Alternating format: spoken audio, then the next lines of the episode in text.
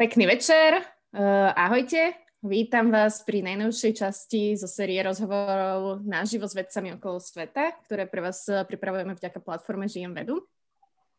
Uh, cieľom Žijem vedu je prepájať slovenské vedkyne a vedcov, vytvárať spoločne komunitu a na to je potrebné, aby sme sa navzájom poznali. Moje meno je Jana a spolu s Maťkou sa dnes budem pýtať nášho špeciálneho hostia otázky, ktoré vás všetkých určite zaujímajú.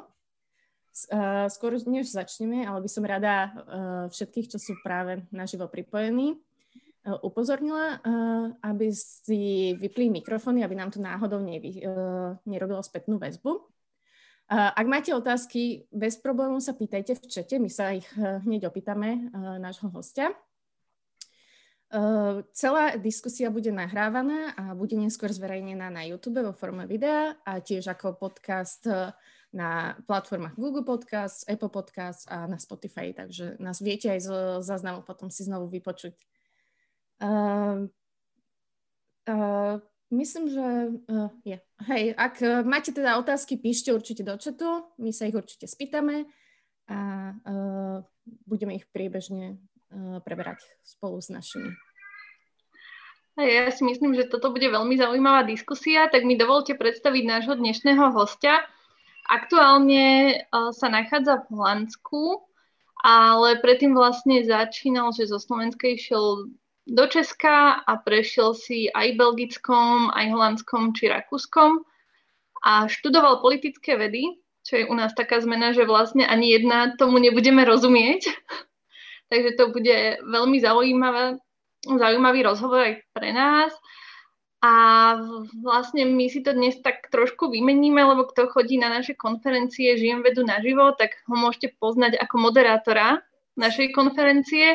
Takže rada by som privítala dnes Daniela Šagata. A takže vítaj medzi nami a ďakujeme ti, že si sa podujal na tento náš online rozhovor. Ďakujem veľmi pekne za pozvanie, je mi veľkou cťou a dúfam, že splním očakávania dnešnej diskusie a dozviete sa aj niečo oveľa zaujímavejšie, ako je len aký je život v zahraničí. A ďakujem aj tým, ktorí, ktorí sa zúčastňujú ako audiencia a, a teším sa aj na prípadné otázky. Takže tu môžeme začať. Hej, super. Uh, tak uh, pre tých, ktorí poznajú naše rozhovory, všetci viete, že väčšinou začíname uh, sa pýtať na štúdium a tak ďalej. Ale pri tebe, Dáno, by som to otočila a by sme uh, začínali otázkou o tom, čo práve robíš, čo, k čomu sa venuješ a uh, kde práve si. Keď som sa na začiatku pripravovala na tento rozhovor, tak som prešla link, na LinkedIn a tam som videla, čo všetko máš vo svojom životopise. A polovičku veci som samozrejme nerozumela. Takže poďme to prebrať. Čo všetko to robíš? Ďakujem. No, kde momentálne som? Momentálne som vás pozdravujem z Bratislavy. Moja, moja cesta okolo sveta sa po 16 rokoch završila návratom do mojej rodnej kolisky. Aj keď som Žilinčan, ale aj predsa Bratislava, však to je jak Žilina. ale momentálne čomu sa venujem? Momentálne začínam takú moju ďalšiu životnú misiu. A s tým návratom na Slovensko je, sú spojené aj mnohé ďalšie príležitosti, ktoré, ktoré ma aj tak trochu podporili, nechcem povedať donútili, ale podporili sa vrátiť na Slovensko. No a momentálne sa zaoberám v podstate aplikáciou mojich skúseností, ktoré som na, nadobudol v zahraničí, aby som tak trochu pomohol aj tomu Slovensku, aj, aj tej vede kde aj tým, tým, tým podnikateľom, aj tomu štátu sa trochu tak posunúť ďalej práve v tej problematike, ktoré, o ktorej budeme hovoriť dneska pravdepodobne vo väčšine, a to je práve ten vesmírne aktivity, vesmírny priemysel a vesmírna politika. A, takže dá sa povedať, že po tých skúsenostiach, ktoré som nadobudol po rôznych inštitúciách a organizáciách, ako bola OSN, Európska vesmírna agentúra, Európsky inštitút pre vesmírnu politiku, práca pre Holandskú vesmírnu agentúru, doktorantské štúdium v Holandsku, sa teraz tak nejak dala do takého jedného veľkého balíka a teraz sa budem pokúšať ten balík opäť otvoriť tu doma a pokúsiť sa posunúť to Slovensko trochu ďalej. Super. Tak poďme od začiatku. Čo to je teda ten vesmírny priemysel? A je to, je to v podstate vec, ktorá existuje už od, eh, od čias prvých vesmírnych aktivít, povedzme od tých 50. rokov, aj keď on už vznikal, tak trochu už aj predtým. A vesmírny priemysel je v podstate ten základ, na ktorom, eh, ktorý musíte mať alebo na, na ktorom musíte staviať, pokiaľ chcete mať akékoľvek aktivity vo vesmíre.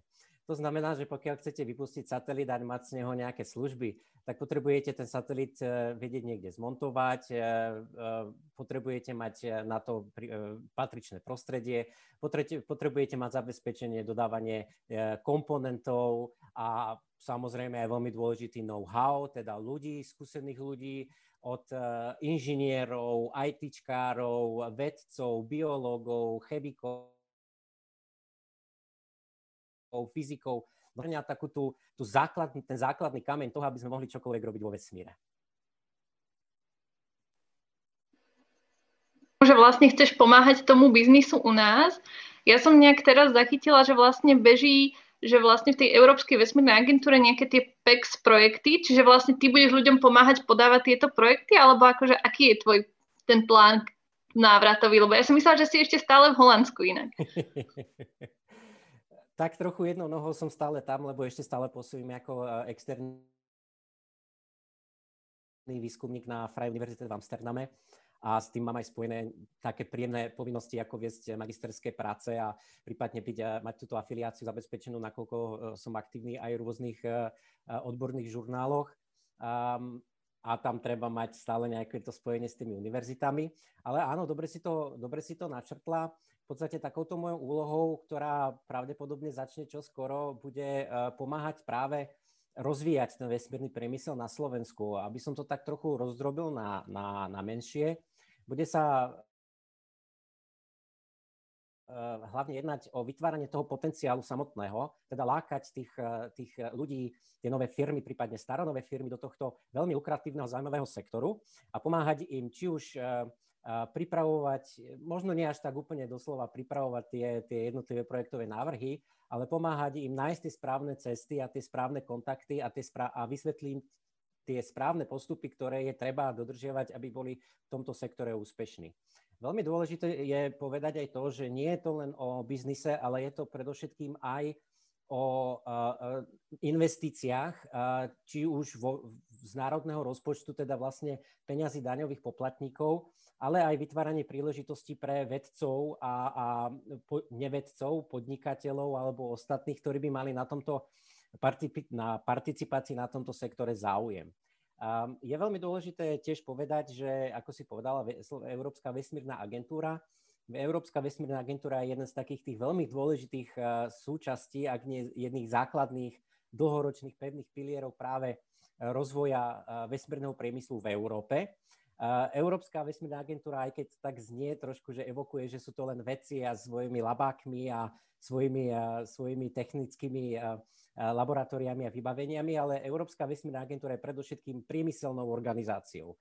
Tá má na starosti naplňať politické rozhodnutia o tom, aké aktivity sa vo vesmíre budú robiť a aké programy sa budú robiť Ďalej je zodpovedná za to, že tie investície, ktoré vlastne tie štáty cez tie svoje národné príspevky budú do tejto organizácie dávať, budú adekvátne prerozdelené do týchto štátov a tým pádom podporuje rozvoj toho priemyslu a takú tú trvalú udržateľnosť tohoto priemyslu. Takže ja som prišiel na Slovensko, aby som vniesol tie skúsenosti práve do veľmi zložitého a komplexného, do komplexnej priemyselnej oblasti, nakoľko si vyžaduje podstate určité know-how, nakoľko aj to Slovensko, aj keď napriek tomu má hlbokú, dlhoročnú tradíciu vo vesmírnych aktivitách, taká tá priemyselno-podnikateľská sféra e, smerom k tomuto sektoru je ešte stále pomerne dosť v začiatkoch. Je to nejak prepojené aj tým, že sme aspoň keď som si hľadala informácie, tak som zistila, že sme pridruženým členom tejto Európskej mm. vesmírnej agentúry. Čo si mám vlastne pod tým pridruženým členom predstaviť? A kam až sa vieme dostať ďalej? Alebo čo bolo predtým? Čím sme boli predtým, než sme mm. sa stali pridruženým členom? Um, ja by som začal, čím sme boli predtým. Uh, predtým sme boli uh, uh, pred tým rokom 1990 sme boli Slovensko ešte v rámci Československa súčasťou tzv. programu Interkozmos. To bol tiež medzinárodný program pod hlavičkou Sovietskeho zväzu, ktorý umožňoval krajinám, a teda to primárnou vtedy bola, bola tá vedecká sféra, umožňoval práve vedcom a inštitúciám, či už to bola Československá akadémia vied alebo tie federatívne zložky uh, akadémie, uh, vytvoriť nejaký, nejaký, dajme tomu, nejaké zariadenie, ktoré, ktoré chceli vypustiť do vesmíru, ktoré meralo nejaké kvality toho prostredia alebo sa zaoberalo nejakou astrofyzikou, prípadne nejak, nejakými ďalšími uh, aktivitami. Potom roku 1990 to Slovensko prechádzalo a doteraz prechádza takouto ekonomicko-spoločenskou tranzíciou a aj ten samotný projekt Interkozmos eh, tak nejak trochu eh, vyprchal už do minulosti. A Slovensko vlastne hľadalo, eh, ako ďalej postupovať a spolupracovať na týchto programoch. V tom vesmíre, vesmír je lukratívny a je drahý. To znamená, že Slovensko by si nedovolilo, dá sa povedať, z kapacitných a ani ekonomických, ani finančných dôvodov by si nedovolilo byť samostatnou takou uh, silnou entitou vo vesmíre, ako to môže robiť uh, Rusko dneska, alebo Spojené štáty, alebo Čína, alebo Japonsko, tak hľadalo možnosti, ako zapojiť sa do, tý, do tých vesmírnych aktivít. No a práve tou najväčšou príležitosťou bola Európska vesmírna agentúra. No a Európska vesmírna agentúra je tak trochu povediac tak trochu, iba tak trošku ako Európska únia, že keď sa chcete stať jej členom, tak musíte najskôr splniť nejaké predpoklady a a musíte sa na to členstvo pripraviť, aby ste vedeli dávať tie, naplňať tie vlastné záväzky. No a my sme sa vlastne od roku 2010 zaviazali postupne, tak najskôr tak zľahka, potom neskôr tak už, už tak akože uh, uh, riadne k tomu, že už budeme, že chceme byť súčasťou tej Európskej agentúry a chceme už vytvárať alebo zapájať aj slovenské inštitúcie, či už to vedecko-výskumné alebo podnikateľské do tých projektov, ktoré Európska vesmírna agentúra má. No a Európska vesmírna agentúra má práve pre tieto krajiny, ktoré sú nečlenské, vytvorený mechanizmus, integračný mechanizmus. No a takým tým prvým stupňom toho integračného mechanizmu, ktorý sme podpísali aj my v roku 2010, je taká akoby taký základná zmluva o spolupráci. Začali sme si vymieňať e, informácie odborníkov a, a tak ďalej. Vtedy som aj ja v rámci tejto zmluvy mal možnosť sa dostať do Európskej vesmírnej agentúry v Paríži.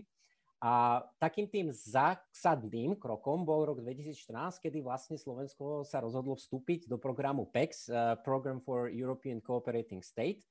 A to už je program, kde sa Slovensko zaviazalo za prvé už nejakého príspevku, Áno, ten príspevok je nejako fixný k nejakému prepočtu v roku 2010, povedzme, že dneska je okolo 1,5 milióna. E, dokonca v najbližšom roku, e, na ten rok 2021-2022 je to už 4,5 milióna, takže tam tie investície narastajú, pretože odrážajú aj ten záujem do veľkej miery.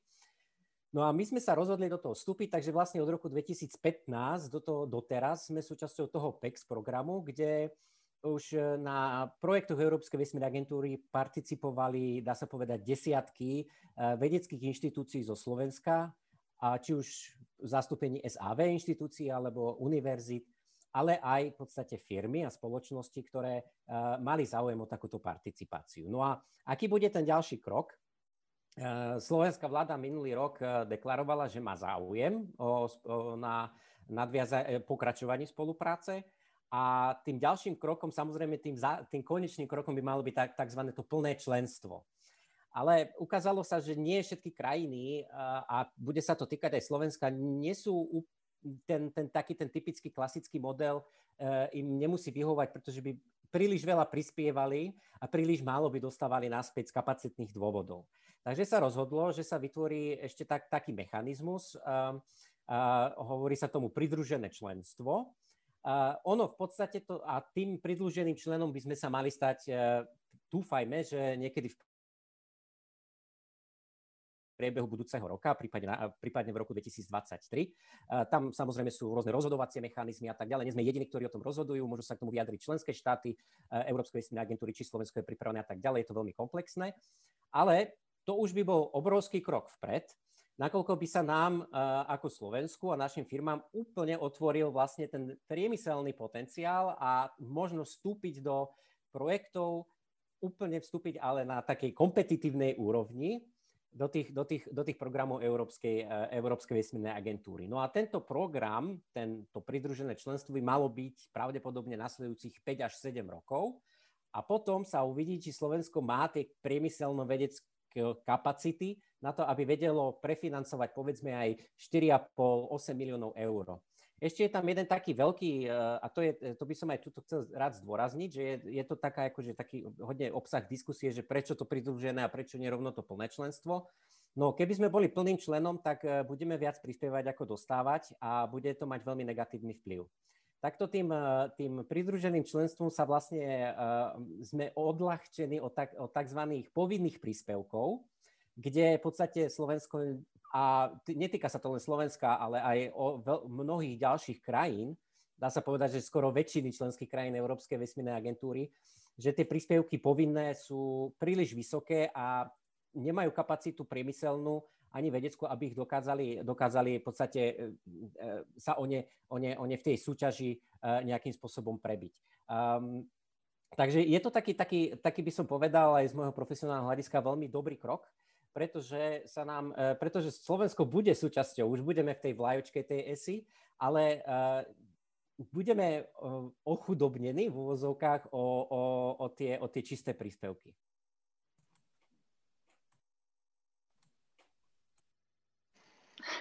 No, tak ja by som sa ťa ešte spýtala, keď si hovoril o tých projektoch, a že vlastne my sme už nejaké projekty podávali od toho 2014, že či si vlastne ty bol pri tých rozhodovaniach o tých projektoch, alebo či si bol prípadne pri tej komunikácii, že vlastne keď štát komunikoval s ESO, že keďže si tam bol akože zastúpenie zo Slovenska, že či si sa dostal do tých procesov, keď sa o tom rozhodovalo a komunikovalo.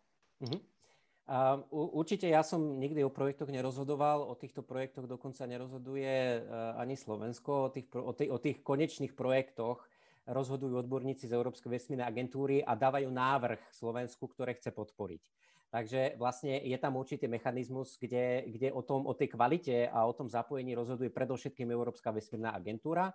A oni keď vidia, že máme tu, ja neviem, 10 projektov, ktoré vedia naplniť ten ročný príspevok a, a majú dobrú kvalitu a majú pridanú hodnotu, tak ich odporúčia na schválenie a a zatiaľ neviem o situácii, kedy by došlo k nejakej, k nejakej nie, niečomu, že niektoré projekty, ktoré boli vybraté Európskou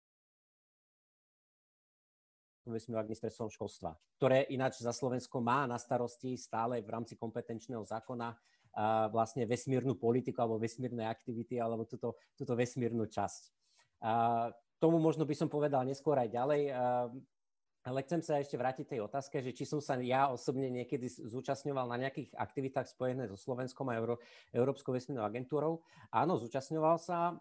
Nakoľko som v podstate už od roku 2010 hodne veľmi aktívny v tejto, v tejto problematike, tak tak a tým, že som bol aj v podstate v centrále v Paríži na e, e, na oddelení strategického plánovania, tak som mal veľmi blízko k ľuďom, ktorí aj rozhodovali, aj chodili na to Slovensko a mal som s nimi veľmi dobrý vzťah. A snažil som sa tiež tak pod Práhou vždycky tak veľmi pozitívne a, a vždycky hovorí, áno, to Slovensko tam patrí, vieme, čo musíme urobiť. No a takou jednou veľkou príležitosťou pre mňa bol rok práve 2014, kedy Európska vesmírna agentúra robila taký prvý audit o, o, tom, o tom, ako, aké na Slovensku sú kapacity a či má vôbec význam ísť do toho PEXu, hej, či sa niekto bude vôbec hlasiť o tie projekty, tak eh, vtedy som bol súčasťou eh, na pozvanie ministerstva školstva a vlastne odtedy, dá sa povedať, na takej ad hoc eh, spolupráci sa, sa to ministerstvo školstva na mňa obracalo ako na externého takého ako poradcu. Takže vždy, bol som súčasťou a dokonca, dokonca sa mi aj pritrafilo, že som bol nominovaný ministrom školstva na, na určitú, ako, ako aký externý poradca na agendu aj v rámci OSN, kde sa snažím podporovať aj, aj dá sa povedať, že takou, ako byť aj súčasťou tej globálnej politiky, ale tiež snažiť sa podporovať a prenášať tú skúsenosť toho, čo Slovensko by malo urobiť, aby tie záväzky, ktorým sa zaviazalo, boli naplňané. A keď si vezmeš eh, pohľad na to, ako je Slovensko na tom, čo sa týka tej problematiky v porovnaní s našimi uh, susedmi, z Vyšehradského štvorkou alebo s krajinami strednej, východnej Európy, ako, ako je na tom? Máme vôbec nejaké projekty, na ktorých spolu robíme? Prepojené, alebo máme niečo samostatne. Viem, že Sávka mala nejaké projekty rozbehnuté, ale uh, neviem, máme aj treba z firmy, ktoré sa zapodívajú do uh, vesmírnym priemyslom? Uh, tu je dôležité zdôrazniť aj to, že ESA nie je jediným možným spôsobom, ako sa zapojiť do vesmírnych projektov. Môžete to robiť aj na bilaterálnej eh, eh, dohode medzi rôznymi inštitúciami. SAV napríklad takto spolupracuje dlhodobo aj, aj s, s Ruskom, spolupracujú so Spojenými štátmi, čiže vy vlastne sa môžete zapájať aj iným spôsobom ako cez tú vesmírnu agentúru do, do vesmírnych aktivít. Ehm, keby som mal porovnať tú, tú realitu alebo tú skutočnosť na Slovenskom a porovnať ho s tým regiónom V4 alebo tej strednej a východnej Európy, tak e, veľakrát sa tak hovorí, že áno, Slovensko je jedným z tých posledných štátov EÚ, hej, teraz použijem taký ten EÚ e, globalizačný rámec, regionálny rámec, e, že sme poslední, ktorí ešte nie sme akoby ani asociovaným, ani plným členom. Ono, tam ešte není Malta, ani Cyprus, ale e, predsi sme niekde inde ako tieto menšie štáty, najmenšie štáty EÚ. Um, takže e, Slovensko tak trošku doťahuje tú svoju historickú takú, takú akože takú tú pomalosť alebo neskorenosť tých rozhodnutí, ktoré vždy museli najskôr začať na tej politickej úrovni. Ale je dôležité teraz aj zdôrazniť to, že Slovensko má napríklad niekoľko, niekoľko prvenstiev, ktoré žiadna z týchto krajín strednej východnej Európy ešte nemá. Napríklad máme ako jediný sme mali kozmonauta vo vesmíre po roku 1989, takže doteraz sa to nepodarilo ani Polsku, ani Maďarsku, ani Českej republike. Takže ešte stále máme aspoň nejaké to prvenstvo. A aj keď samozrejme to bolo, to bolo, to bolo riešené cez úplne iné, iné, iné politické kanály a vtedy e, aj, aj v podstate bolo to strategické politické rozhodnutie, čiže ja stále tak akože narážam aj na tú space policy, na tú vesmírnu politiku. No a... Ale ťa preruším, ja som teraz zachytila, že bude nejaký, pra... že je šanca, že polský človek sa, do... polský vedec sa dostane do vesmíru. Neviem, nakoľko je to pravda, ale že niečo sa rysuje možno. Je to... Vieš o tom niečo? No tak e, o, o polskom vedcovi sa mi ešte nedopočulo, ale napríklad teraz taká čerstvá informácia je, že cez e, spoločnosť SpaceX, cez Elona Muska, jeden japonský multimilionár vyhlasil súťaž a, na prvý ko, taký komerčný oblet okolo mesiaca a e, prebehla správa, že jedna naša slovenská vedkynia Michala Musilová sa dostala do, do užšieho výberu takže držím palce, tak e, ja by som bol veľmi rád a tešil by som sa tomu, keby, to, keby sa to podarilo. No a ešte by som dopovedal len uh, tým, uh, k tým, že aký je ten rozdiel medzi tými, tými krajinami, tak samozrejme od toho roku 2010 vznikali rôzne aj súkromné aj také načenecké aktivity, vďaka ktorým sa podarili aj také úspechy ako prvá slovenská družica, teraz máme ďalšiu družicu, čiže oni, oni, tie, oni tie, aj tie dajme tomu tie komerčno-súkromné entity dokážu robiť nejaké veci, aktivity aj bez tej Európskej vesmírnej agentúry. A samozrejme, teraz je ešte ďalší element a to je tá Európska únia a tá tiež je takým tým novým silným hráčom v tom eh, vesmírnom prostredí a tá cez tie svoje rôzne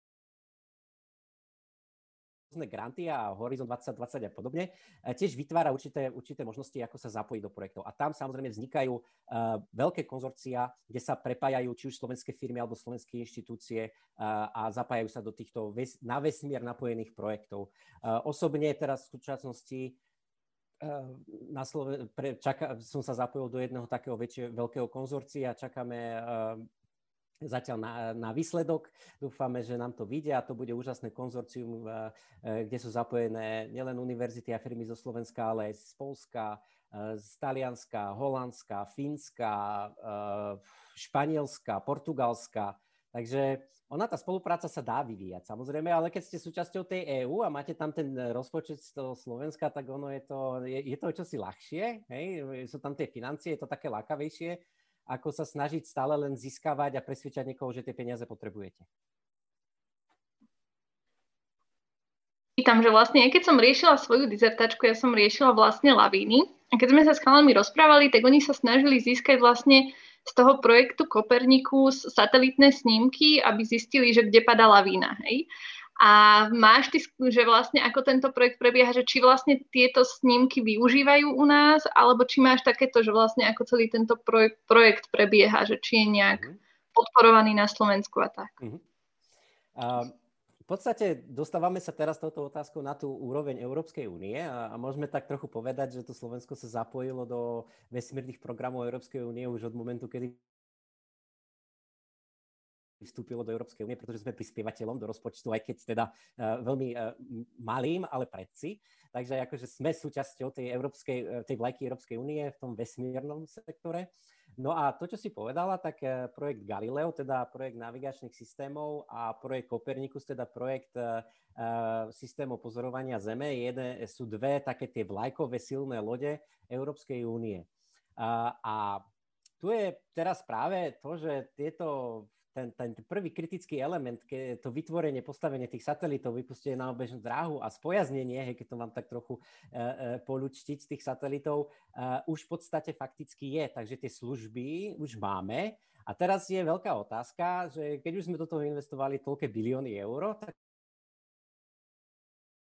potrebujeme nejakú tú ekonomickú návratnosť.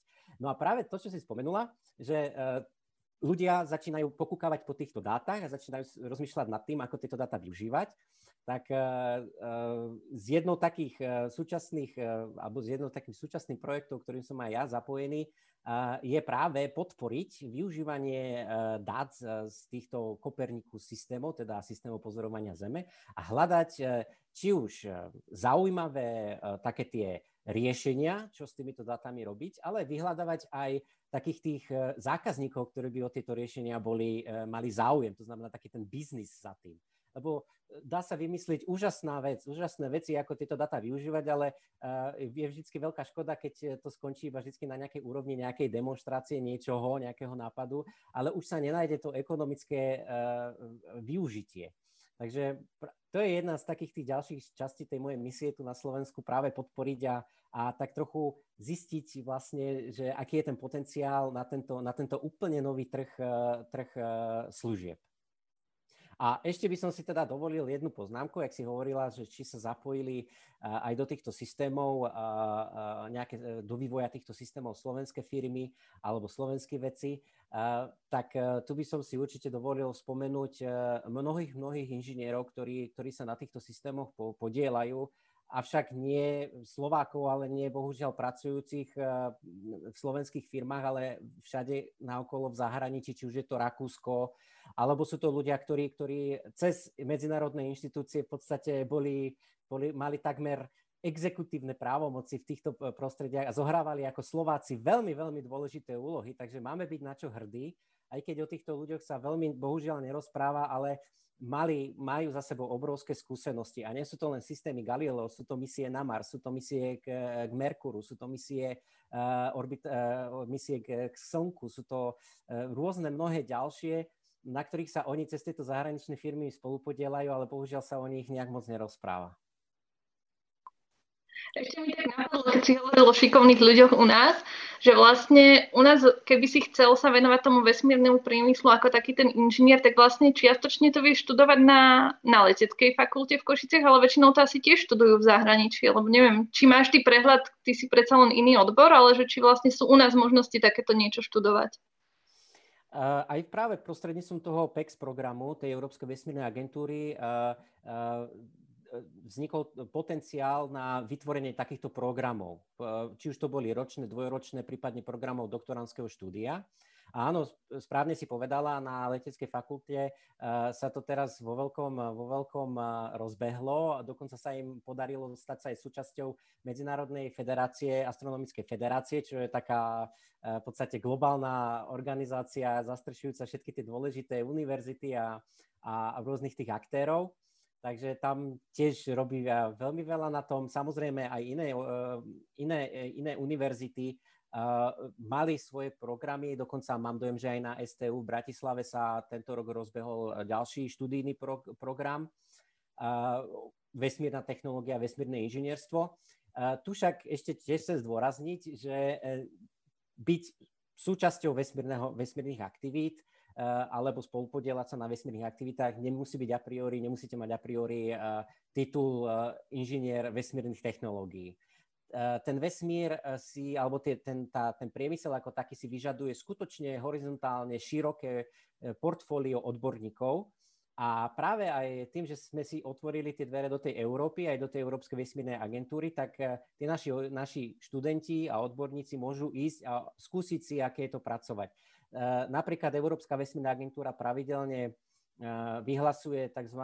Young Graduated Program, kde aj zo Slovenska, na ktorom sa už aj zo Slovenska zúčastnilo viac ako 10 ľudí, ktorí si potom buď sa vrátili, alebo si našli pôsobenia na iných univerzitách v zahraničí, alebo dokonca pracujú aj, aj pre také prestížne organizácie a agentúry, ako je DLR, teda niečo ako nemecká NASA, a, a eh, robia veľmi dobrú povesť, eh, veľmi dobrú povesť práve aj to, tomu slovenskému školstvu, pretože títo ľudia vyšli primárne zo slovenského školstva.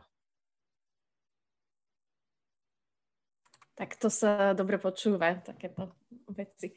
Ale poďme sa trošku posunúť ďalej. Eh, keď sa pozriem na to, čomu všetkému sa venuješ, si zakladateľom firmy Space Science, v inej firme vedieš oddelenie pozorovania Zeme, vesmírnych projektov, si associate editor v časopise New Space, to som ani nevedela, že taký je.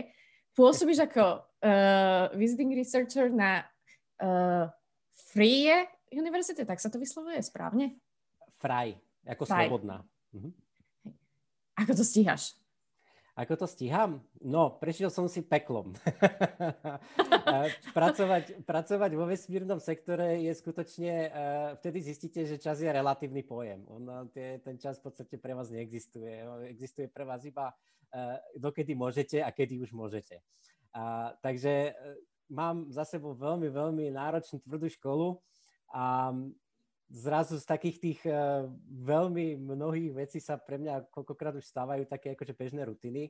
Aj, aj napríklad práca ako editor uh, rôznych časopisov, nie je to len New Space, ale veľakrát mi prichádzajú uh, žiadosti o, o review aj z mnohých vysokokarentovaných uh, časopisov, ako je Organizational Science, alebo prípadne aj Astra, Actonaut, Astra Actonaut, uh, Akta Astronautika, pardon, kde, ktorá ktoré v podstate sú takými, takými ťahuňmi, či už to bolo v tej ekonomicko-organizačnej vede, alebo to boli ťahuňi práve v tej, v tej, akoby v tej, v tej vesmírnej alebo na vesmír napojené vedy. Uh, no a uh, na to, že ešte mám zo pár, zo pár uh, nejakých tých aj vedeckých aktivít v rámci, v rámci môjho pôsobenia na univerzite a mám aj teraz pôsobím ako taký odborný asistent diplomovej práci, veľmi zaujímavá téma, ako, ako, ako, ako, aký má dosah COVID kríza na vesmírny priemysel, takže tiež v podstate sa nejako neodkláňam od toho svojho chlebíka. A tým, že som sa aj tak trochu aj to, tým, tým posledným rokom, keď prišlo takéto uzavretie celého sveta, tak som, si, tak som sa mohol zhlboka nadýchnuť a zistiť, že čo všetko zvládnem a uh, som bol vždycky človekom príležitosti. A práve aj to, čo všetko robím, aj to, že som súčasťou eh, slovenskej spoločnosti alebo slovenskej firmy, ktorá sa tiež snaží uplatniť sa eh, na tom poli eh, vesmírnych aktivít a aj to, že v podstate som takým styčným dôstojníkom pre rozvoj biznisu a prinášania takého nového, sviežého vetra pre tých koľkokrát veľmi jednosmerne zameraných profesionálnych inžinierov a, a ITčkárov, tak dá sa to dá sa všetko zvládnuť a hlavne teraz, keď človek ráno stane o 6. ide vyvenčiť psíka, dá si kávičku, tak potom už môže, môže, môže sa venovať mnohým ďalším projektom, hovorím, až, až, až potom, až potom do, toho, do, toho, do toho momentu, kedy už sa ďalej nedá. Čiže založenie firmy ťa dostalo domov a keď si tak vezmeme, že vlastne v tej firme sa snažíte pomáhať akože rozvoju toho biznisu, tak vlastne kto tam je okrem teba akože takým tým odborovo myslím, že vlastne ty si mm-hmm. ako keby zástupca takej tej politológie a, a nejakej ekonómie, alebo ako to chápa? Lebo ty si vlastne vyštudoval politológiu Áno. najskôr a potom si vlastne nejakú takú strategickú a organizáciu v Holandsku, čiže vlastne neviem ani presne, kam si mám teba mhm. zaradiť ako, ako osobu. Uh, odpovedal by som taký odzadu. Uh, áno, tá politológia trošku tak zavádza, že som takým tým, akože idem sa teraz vyjadrovať uh, k vyjadreniam uh, ministrov a, a k voľbám a, a k, k medzinárodným vzťahom a podobne. Ale ja som na, na tej politológii študoval medzinárodné vzťahy a európske štúdia. To znamená, že som mal perfektný základ uh, pochopiť tú európsku reáliu tých uh, tých vzťahov medzi tými krajinami, ktoré sa už potom odrážajú od akékoľvek politiky. Tá vesmírna politika je v podstate uh, to isté, mecha- alebo môžete si predstaviť, že je to niečo podobné ako environmentálna politika alebo uh, hospodárska politika štátu. Tiež má nejaké strategické oblasti, tiež, tiež je založená na nejakých strategických politických rozhodnutiach a taktiež treba dohliadať na to, ako je to implementované. No a ja som uh, sa dostal, uh, sme mali povinnú stáž nejakú počas magisterského štúdia, ja som sa dostal, som to skúsil a dostal som sa na, na odbor OSN, eh, kanceláriu pre vesmírne aktivity, ktorá v podstate tak komunikuje s tým celým svetom a začal som chodiť na tie zasadania tých komisí medzi tých delegátov a počúval to a tak ďalej a fascinovalo ma to a zistil som, že je to úplne neprebánaný priestor a úplne niečo nové, taký, taký níž akoby v tej politológii. No a tak som sa tomu začal venovať, napísal som dokonca magisterskú prácu, no a potom, jak som skončil magistrát, sa mi zase podarilo dostať na ten Európsky inštitút pre vesmírnu politiku, kde oni vlastne sa snažia analyzovať nielen vlastne ten dos, e, tie, ako sú tie aktivity riadené a tak ďalej, ale uh, snažia sa vnímať e, a opisovať tie trendy, ktoré tam sú. Čiže koľko aký štát dáva peniazy do akých projektov, aké sú trendy, ako využívať aplikácie a tak ďalej, nejaké diskusie, napríklad kedy Čína pôjde na mesiac, kedy Európska únia bude tým zásadným hráčom a tak ďalej. Čiže som sa vtiahol do takého vlastne akoby manažerského prostredia, strategicky manažerského, No a vlastne tým, e, potom som sa aj vďaka tej skúsenosti e, dostal e, do Paríža, kde som robil pre, pre to strategické oddelenie, Strategy Department, ktoré bolo vlastne pra- a je stále pravou rukou generálneho riaditeľa Európskej vesmírnej agentúry, čiže tak skoro na dosah tým najväčším hviezdam. A tam sme sa začali zaoberať hlboko, že vlastne čo tie členské štáty robia, koľko do toho dávajú peniaze, aké majú kapacity, aký je ten výtlak toho, toho ich priemyslu a tak ďalej. A pripravovali sme dokumenty, ktoré potom išli až na, ten, na tú najvyššiu úroveň tej rady Európskej vesmírnej agentúry. No a uh, v podstate uh, bolo vidieť, že je to veľmi zaujímavé a holandská vesmírna agentúra sa rozhodla, že by chcela začať robiť taký, urobiť taký pokus uh, a uh, urobiť takú riadnu, poriadnu, veľmi praktickú doktoránskú štúdiu na na to, ako by to Holandsko mohlo byť úspešnejšie a, a čo by malo preto urobiť. No a nakoľko sa to týka veľmi, veľmi, veľmi rozvoju biznisu a ekonomie, tak som sa dostal práve zase z tej politológie a toho manažmentu a toho strategického plánovania som sa dostal do, tých, do toho ekonomického prostredia a do toho prostredia manažmentu. A tam som sa začal veľmi seriózne založené na na kvantitatívnych, kvalitatívnych analýzach, analýzach literatúry, rôznych polisí, analýzach zaoberať vlastne, že ako ďalej a čo preto Holandsko môže byť tou najlepšou cestou. No, dopadlo to tak, že som to obhájil a dokonca to dopadlo tak, že tá moja práca išla do dolnej komory parlamentu Holandska a, a na základe nej vytvorili alebo vytvárajú nejaké ďalšie strategické kroky. Takže toľko k tej politológii a teraz som úplne zabudol na tú tvoju prvú prvú časť otázky. Prvá časť otázky bola, že vlastne kto okrem teba je v tej firme, že vlastne aké, aké zameranie ľudí, alebo neviem, ano. ako to dobre pomenovať. Áno. Týmto pozdravujem mojich kolegovcov a um, v podstate dá sa povedať, že aj ja som si tak v, po konci toho doktorátu tak nejak dával také signály tomu vesmíru, že by sa tak zišlo teraz sa tak dostať zase do toho podnikateľského prostredia a dostať nejakú príležitosť. Ale jedného dňa mi napísal môj kolega, tunajší kolega, terajší kolega, že, že vážený pán Šagát, že my sme ty a ty a máme záujem eh, sa uchádzať o, o inkubáciu v Európskej vesmírnej agentúre a potrebovali by sme nejakého experta, ktorý sa tomu rozumie a tak. No a tak, takýmto spôsobom som sa vlastne dostal eh, hlbšie a hlbšie pod, pod kožušinu slovenským, eh, slovenským podnikateľom. No a e, kto vlastne sme? E, momentálne náš tým je e, taký ten základný tým, som ja, kolega kolega, ktorý je veľmi, veľmi e, šikovný e, v tej podnikateľskej a takej tej inovatívnej činnosti a potom máme kolegu, ktorý robí v oblasti IT, e, respektíve vo vývoji, vo vývoji rôznych aplikácií a dátových platformiem, ktoré môžu spracovávať rôzne dáta. A tuto práve sme tento potenciál chceli využiť na to a vytvorili sme ten Space Science a takým veľkým úspechom až nečakaným bolo to, že sme vyhrali minulý rok európsku súťaž Copernicus Masters. To je súťaž, keď vyhráte, dokonca to bola cena od Európskej, Európskej komisie a dostali aj nejaké tie financie na štart, na, na štart toho podnikania, ale sme dostali aj možnosť participovať na, na tzv.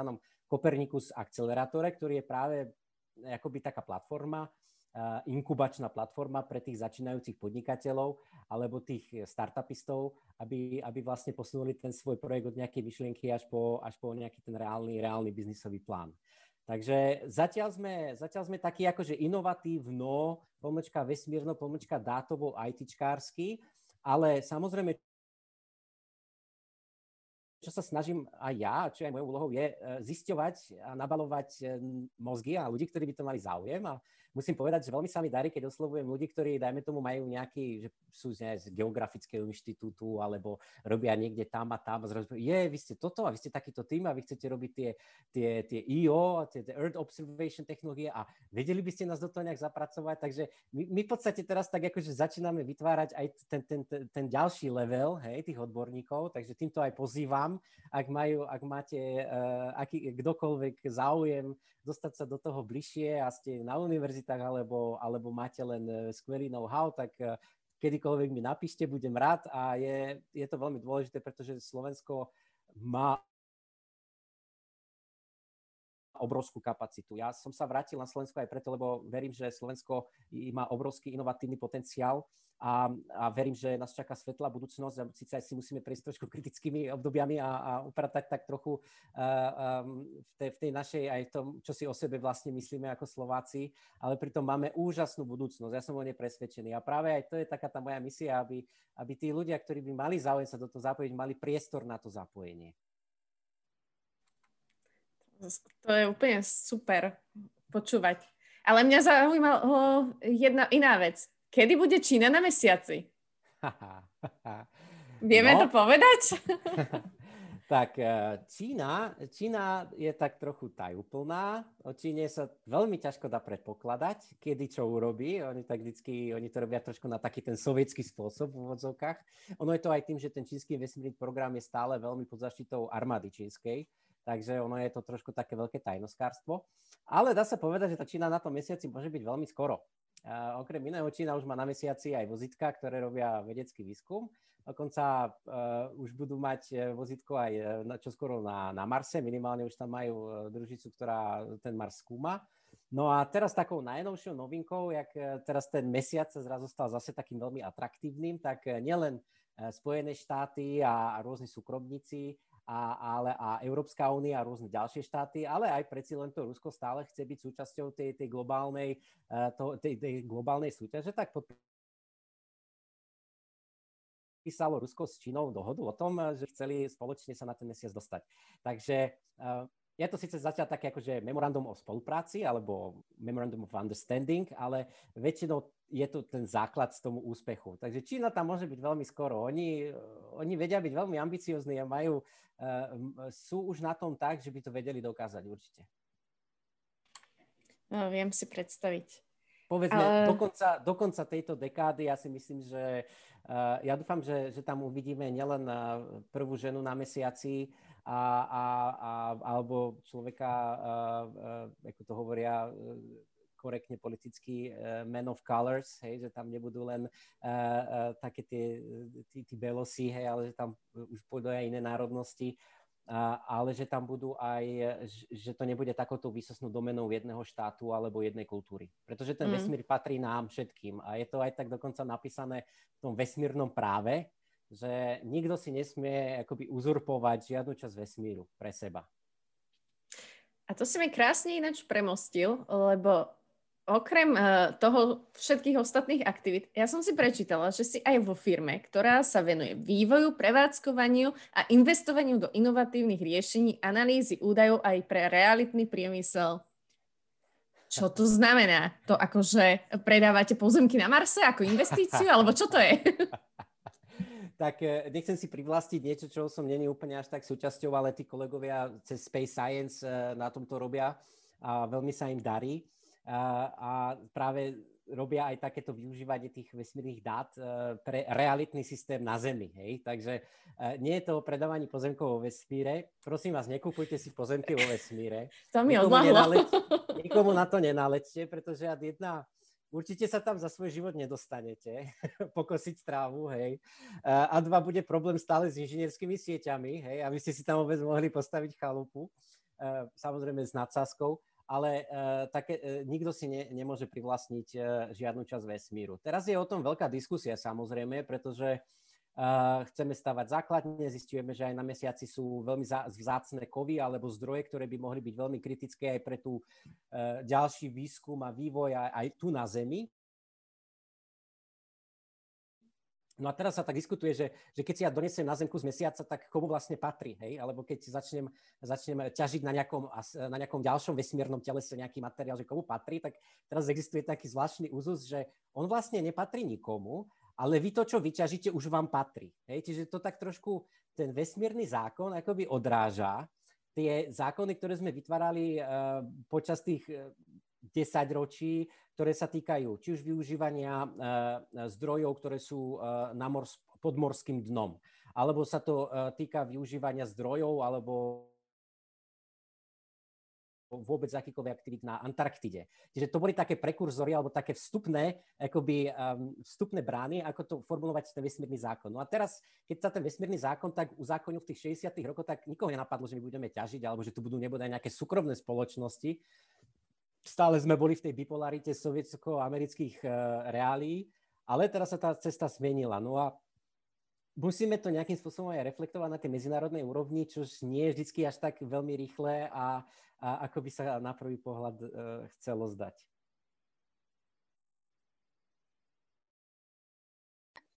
Ja sa ešte možno vrátim k tomu tvojmu editovaniu článkov, že vlastne ty tým, že ešte edituješ články, asi aj tým hostujúcim výskumníkom dostane sa ešte aj k písaniu nejakých vedeckých publikácií, alebo na to už v tom tvojom obrovskom uh, priestore aktivít už nie je čas? Uh, je. A, a mal by byť, lebo uh, ak človek prestane robiť to svoje remeslo v úvodzovkách, tak, uh, tak, tak začne strácať tú svoju podstatu, identitu. Takže snažím sa spolupracovať na vedeckých aktivitách, v súčasnosti, eh, alebo respektíve okamžite po doktoráte som, som robil ďalšiu obrovskú kvantitatívnu analýzu na tzv. Eh, legitimitu podnikateľ, podnikateľských aktivít vo vesmírnom priestore. To bolo tiež niečo úžasné. Takže pracujem aj na tom, Zánsku prácu, kde mi bolo ponúknuté ju publikovať, ale pravdu poviem, že som si potreboval dať trošku oddych od toho celého, takže sa hádam k tomu vrátim, keď sa to zase trošku tak ustabilizuje. No a Uh, tak a teraz aj v, možno v budúcnosti, v blízkej budúcnosti sa budem, uh, budem, súčasťou, uh, budem súčasťou aj iných aktivít ako vedeckých. Keď si sa ma pýtala, že či som sa aj nejak osobne zapájal do toho, do toho vesmírneho alebo to smerom do tej ESI, tak áno. Um, dokonca som písal jednu analýzu minulý rok, to bolo práve, kedy sa lámal chleba, že čo ďalej, tak som písal jednu analýzu, ktorá išla až na vládu Slovenskej republiky a tam, eh, tam našťastie to dopadlo tak eh, skoro úplne podľa toho, jaký, boli závery tej analýzy. Takže snažím sa robiť aj praktické veci, ale ešte stále sa držať toho akademického remesla. Či chcem byť veľmi skoro profesorom, to, to asi nie, tú ambíciu nemám, radšej by som sa teraz venoval trošku niečomu inému, a, ale uvidíme. A keď už toľko hovoríme o vesmíre, mňa tak napadlo, chcel by si ísť niekedy sám do vesmíru? Uh, nikdy som túto ambíciu nemal, ale musím povedať, že odkedy som, uh, odkedy som dostal na svoje 30. narodeniny darček od mojej ctenej rodiny, že je skok s padákom, tandemový, uh, proste si ma nechali vyhodiť 4 km z lietadla, však dopadne to, ako to dopadne. Takú ja mám rodinu, pozdravujem všetkých a ďakujem za tento úžasný zážitok. A tam som pochopil, že uh, si to obnáša strašne veľa ale zase ten, ten adrenalinový zážitok a to, jak som bol vysmiatý ešte, ja neviem, asi týždeň potom, ako som dopadol na Zem, tak si hovorím, že, že tá, tá skúsenosť toho vesmíru musí byť neskutočne obohacujúca. Takže či by som letel na Mars, to asi nie. Ja mám Zem rád. Mám rád prírodu, mám rád čistý kyslík, mám rád vzduch, mám rád priestor. Na tom Marse ani mesiace toho priestoru by ste nemali, stále by ste museli byť v nejakej ochrannom skafandri a prilbe. Ale rád by som sa išiel pozrieť do toho vesmíru a pozrieť sa na tú Zem, jak vyzerá a povedať si, odtiaľ to pochádzam a, a, a toto by som si mal vážiť. Takže rád by som sa tam išiel pozrieť, áno. Ale či tam zostať, alebo nejak moc dlho asi nie. Ja sa ešte vrátim k tomu, že vlastne ty si prešiel viacerými krajinami v svojom pôsobení, že vlastne keby som len tak akože sa zamyslel, že kde sa ti najviac akože tak páčilo, že kde si sa cítil najpríjemnejšie, alebo že ktorý ten okamih v tvojom tom akože tej tvojej kariéry bol taký najlepší? Um, keď som prišiel, do, ja som v podstate zmaturoval, dá sa povedať, a odišiel do zahraničia. Takže takouto prv, mojou prvou zahraničnou úvodzovka skúsenosti bola Česká republika, ale tu, tu vždycky nosím v srdci stále ako, ako, ako čas mojej domoviny. Ešte som sa narodil v Československu, takže ešte tam si nesiem gény z toho.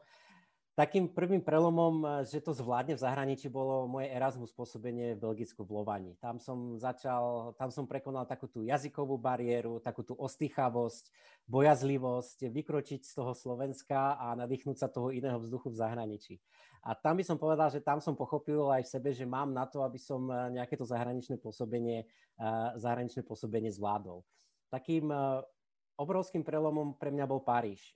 Ja som francúzštinu sa učil na strednej škole a to ešte bolo obdobie, kedy som vôbec neplánoval byť niekde v zahraničí.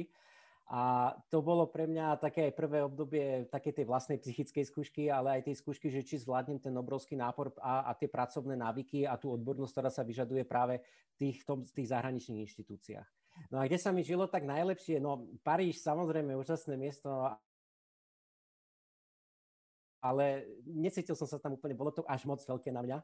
A najdlhšie som strávil v Holandsku, v Amsterdame a myslím, že, myslím, že tam by som povedal jednoznačne, že, eh, že som sa cítil najlepšie a žil som tam 6 rokov.